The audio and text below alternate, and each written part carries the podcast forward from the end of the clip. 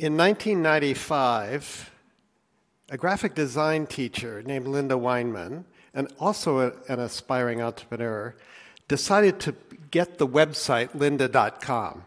She did so because she needed a sandbox to play in with the new graphic design tools, the digital tools that were being developed at that time Photoshop, Illustrator, and many more. And she needed a place to put her students' work so all could see it. Well, she put that website together and the business began to grow. And in 2002, she discovered it could be much, much more. So she moved all of her teaching online. Later, the business was sold to LinkedIn, who renamed it LinkedIn Learning, sold for 1.5 billion US dollars. Lynda is the poster child for what I call the counter conventional mindsets of entrepreneurs.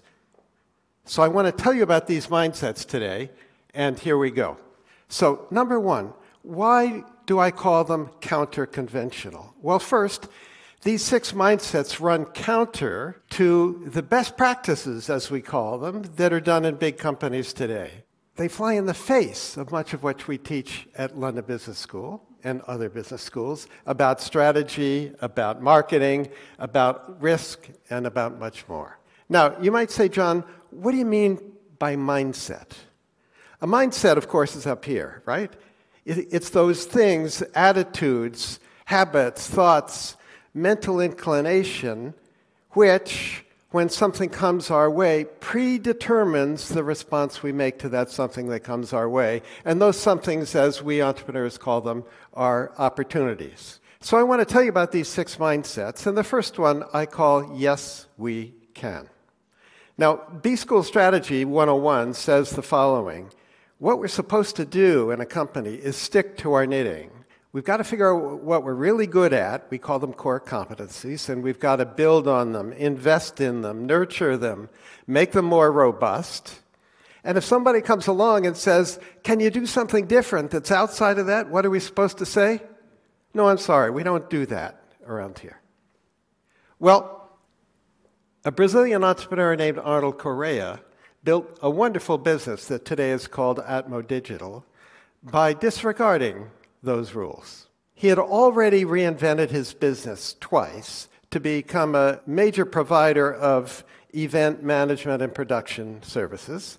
When one of his customers said to him, You know, I have 260 stores scattered all around Brazil, and Brazil is a big country, and I'd like to be able to broadcast training and motivational events to the stores in real time. So, Arnold, could we put televisions in the training room of all my stores? And could we build a satellite uplink so we can send all this wonderful stuff to the stores? So, what did he say? He said, Yes, we can do that, even though he knew nothing about satellite technology, had never operated outside Sao Paulo, uh, but he got it done. Then, several years later, some of his other customers, one of them in particular, Walmart, said, Well, you know, it's nice that we have all of these, uh, these television screens in the back room of the store, but wouldn't it be cool if we had them on the sales floor? Because then we could run advertising. So when the customer walks down the aisle for detergent, perhaps there's an ad for Procter & Gamble's detergent in that aisle. And what did Arnold say to that request? Yes, we can do that. Over a period of years, Arnold reinvented his business fundamentally four different times by saying when a customer wanted something new that lay outside his core competencies, yes, we can. The second one I want to tell you about I call problem first, not product first logic. So in big companies today, it's all about the products. So when I'm in the US, my family and I have used Tide for many years to wash our clothes. And uh, we get a chuckle every now and then because we can tell a new brand manager has come along because what happens? They change the product, right? They take the blue speckles out of it and turn them green. And they call it new improved. Is this innovation, guys? I'm not so sure. Coca Cola, what, what is there? There was classic Coke, and then there was new Coke. That didn't work out too well. Then there was Diet Coke, and Coke Zero, and Vanilla Coke, and Cherry Coke, lots of Cokes. I don't think this is what innovation is all about. But for entrepreneurs, we don't focus on products, we focus on problems. So, a guy named Jonathan Thorne developed a technology that did something very useful.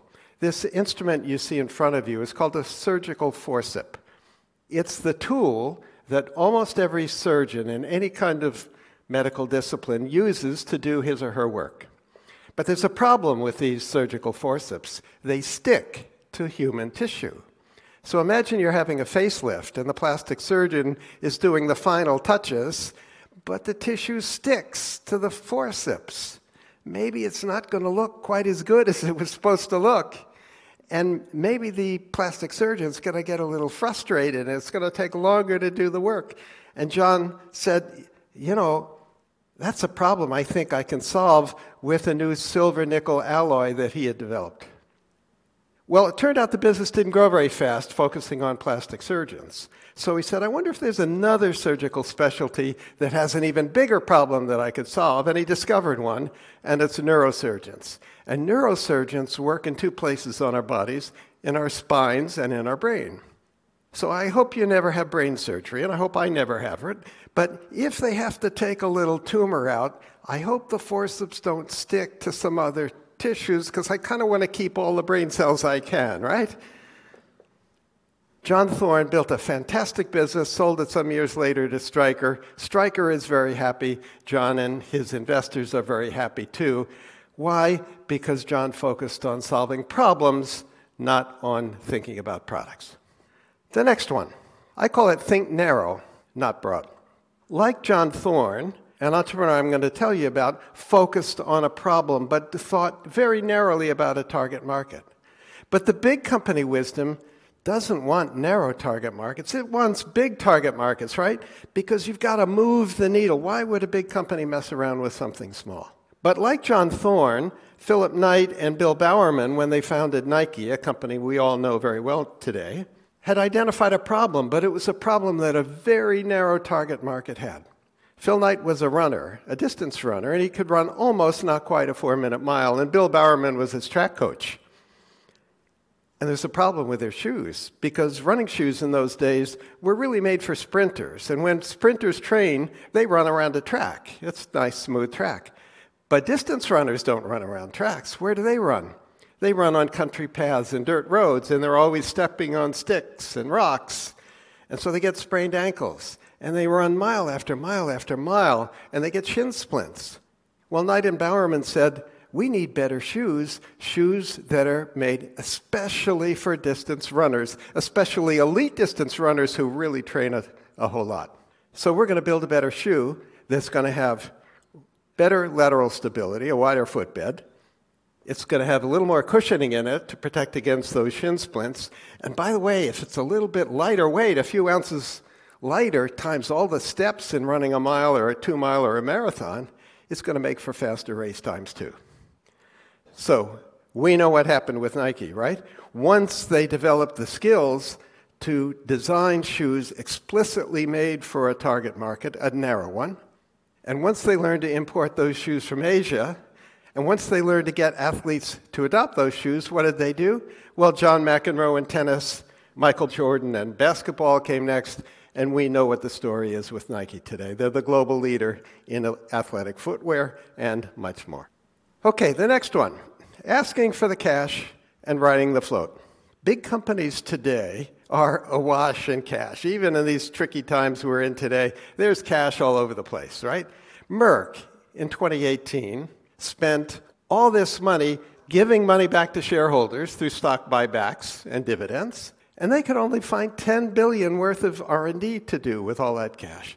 Is something wrong here? I, th- I think this just doesn't feel right. But for entrepreneurs like elon musk and the tesla team cash is the lifeblood of the entrepreneurial venture. So when Musk joined the Tesla team, he said, Well, what's the plan here? And the team had a plan. It was to build a really fancy sports car make a lot of money from that one, use that money to build a somewhat lower price car, make some money from that one, and then we're going to build a mass market car that more people can uh, afford. And in so doing, we're going to make a real dent in the emissions problem that the global automobile industry creates. Well, what Musk said is, well, let's go see if we can sell some cars. So they did a little roadshow in California, and they invited people on this little roadshow with three characteristics. Number one, they cared about the environment. Number two, they were wealthy. And number three, they thought it might be cool to have the next big thing parked in their driveway. Well, guess what? They sold 100 Tesla Roadsters for $100,000 each, cash on the barrelhead, paid tonight. How much? Do the math. How much money they got to start building Roadsters? 10 million US dollars in the bank in cash before they had built Roadster number one. Well, that principle has carried Tesla all the way through its journey. So when they introduced the Model 3 several years ago, nearly half a million consumers put down deposits of $1,000 each. Do that math half a million consumers, $1,000 each, half a billion dollars in the bank in cash with which to begin doing the engineering, build the tooling, fit out the factory, and more. Wouldn't you like to build your entrepreneurial venture with that kind of business model? Okay, the next one. I call it beg, borrow, but please, please don't steal. In B School Finance, we teach our students how to analyze whether a project's any good. So you figure out how much investment you have to do, and then you figure out what the cash flows are going to be going forward year after year after year for five years or 10 years or whatever. And then you, you, you ask yourself, well, is that return on that investment sufficient? And if the ROI is good enough, then you do the project. That's the idea.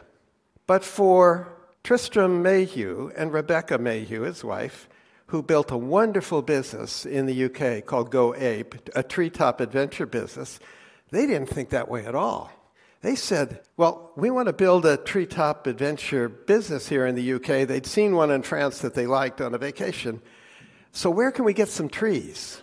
Well, who's got trees in the UK? Well, it turns out the UK Forestry Commission has trees in the UK, lots of them, in all these Forestry Commission sites. And the Forestry Commission was very interested in increasing their visitor count.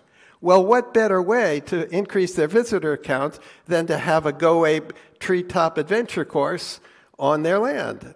So, what Tris and Bex essentially did was go to the Forest Service and say, look, or the, the Forestry Commission and say, look, we'll, if you'll give us a chance to build five of these and show you that it works, we'd like an exclusive for the rest of them for 25 years. The deal was done. Today, there are more than 30 Go Ape adventure sites across the UK. There are a whole bunch of them in the US. And how did that happen? Because they borrowed most of the assets they needed. They borrowed the trees, they borrowed the loos, they borrowed the parking lots, all that stuff. All they had to do was put their kid on the trees. Pretty cool. Now, entrepreneurs and permission are kind of like oil and water. If you're an entrepreneur, you kind of know that, right? But in a big company today, if you want to get something new done, something entrepreneurial, something that's maybe a little different than the norm, you've got to pass it through the lawyers first because there are a lot of regulations everywhere, and you don't want to do something that's going to land a top exec in jail. So it's really hard to get a yes answer to doing something that's new and innovative, and it takes a long time, but it's really easy to get a no. For entrepreneurs, however, like Travis Kalanick and Garrett Camp, who founded Uber, do you think they would have been wise to ask the permission of the San Francisco regulators can we start a taxi company without any taxis? No, maybe not, right? Because had they asked, what do you think the regulators would have said? There's no way you're going to do that. That's going to threaten the current taxi industry, right? So entrepreneurs don't ask permission, they just get on with it. Now, I don't condone many of the things that Uber did along the journey, many of them unethical, some of them probably illegal. But the principle of entrepreneurs just getting on with it when the regulations are perhaps ambiguous or haven't um, sort of considered what could be done today digitally, that's when you get on with it. Okay, so I want to close with four questions for you. Question number one which of these mindsets are embodied in you today? Maybe one or two of them already. Question number two Which of the others can you learn? Are these learnable? I think they are. Question number three Can you teach these to somebody you work with who has some challenges for which these mindsets might help? And more pertinently, today, is there a challenge you face today for which one of these mindsets, or a couple of them, might help you get beyond the roadblocks you're facing with that challenge. Okay, so there we go. Six counter conventional, break the rules mindsets that can help anyone, maybe you, change the world.